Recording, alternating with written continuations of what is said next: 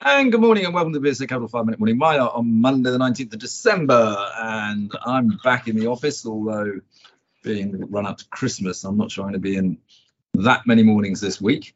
Uh, Paul is away, and we've got a slightly slightly ill Ollie. We think Ollie's slightly ill, but he did win the office sweepstake with Argentina, so maybe it's just slightly uh, the exuberance and the excitement that's getting to you. But anyway, morning, Ollie. How are you? Yeah, not too bad, thanks, Andrew. How are you doing? Uh, well, luckily, I'm a lot better than I was last week when I was absolutely out for the count. But there you go. Uh, now, look, we're in the last sort of week to Christmas, so there's not a huge amount of news, but there's a couple of stories. Better start off first with our corporate client, Tungsten West. Uh, yeah, there's been a um, sort of series of uh, announcements coming out from them, and the latest one today is an update on the reserves and resources for for this year. They did some mine optimization studies, which I imagine will feed into the feasibility study um, based on you know new costs, um, the new mine plan, and all of that sort of thing.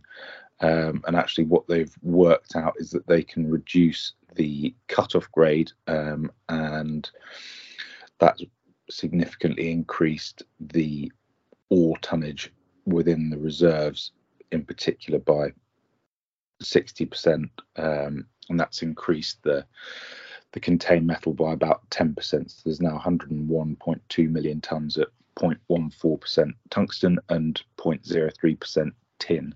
Um, obviously, this is uh, lower lower grade materials. You can see that um, the increase in contained metal is somewhat lower than the increase in ore tonnage, but this is mainly the the killas, the country rock, um, and the plan is, as it was before, um, to stockpile this until after the main mining has been done and then process that more cheaply um, at the end of the project life. Um, but what this optimization study has shown is that more of this material is suitable for for processing. So that means more tungsten um, and a longer mine life or project life rather.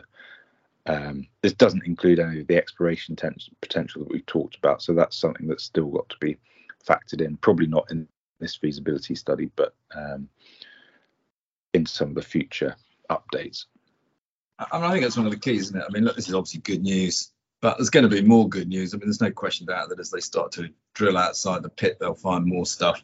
You know, this is a mine that will keep going for, for a huge amount of time but people just wanted to get back up into production. And of course, we're in this position because they changed the plan. They're having to remodel everything before they can then put all the bits and pieces together and get going with it.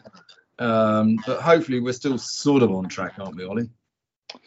Um, yeah, well, we're looking forward to the feasibility study, um, and that's the sort of big, big milestone I think before things really um, get back into action.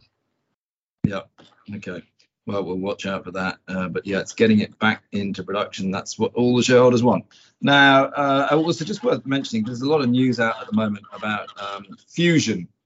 Um, and actually, one what one should remember is that if you're going to create a fusion reactor, you need the metal that is basically the hardest and has the highest um, sort of melting point out there. And tungsten is the metal that would be used in fusion reactors. So uh, tungsten could become really quite important if this all this talk of fusion is going to happen. I have to say, by the way, I still think it's probably 20 years away at least. Um, it's fantastic physics, um, but very, very complicated. Bit too anyway, complicated for me. No, too complicated for you, yeah, particularly you're not feeling well. yeah, right over your head. Right, now there was one other news item probably worth uh, talking about and that is from Leon Coetzer and Jubilee uh, Metals. Um, they've had some news out today, haven't they, Ollie?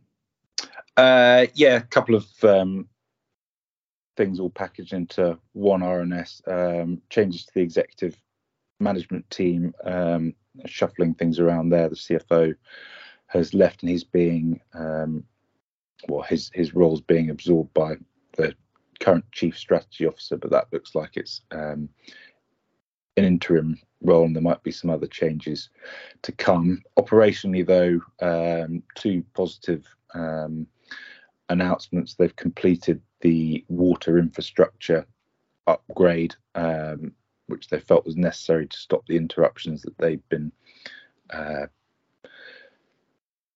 experiencing. Um, so clearly, if that's been completed successfully, that's going to have a, a positive impact on performance. Um, and no numbers on the sort of quantitative impact, um, but they're reporting very successful uh, metallurgical results from the refinery for processing copper and cobalt tails. Um, so yeah, as I say, no no sort of quantitative numbers, but um, positive reports there.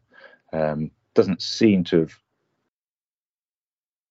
changed too much in the share price recently. That's still trending downwards, but I think that's more macro factors and commodity prices rather than anything company specific.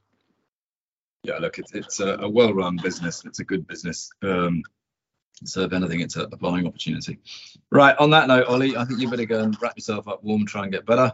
Um, and I won't be here tomorrow, I know, because I'm going to Norfolk on a site visit uh, to an engineering company. Um, but I'm sure we'll find somebody who's healthy enough to be able to do the five minute morning miner.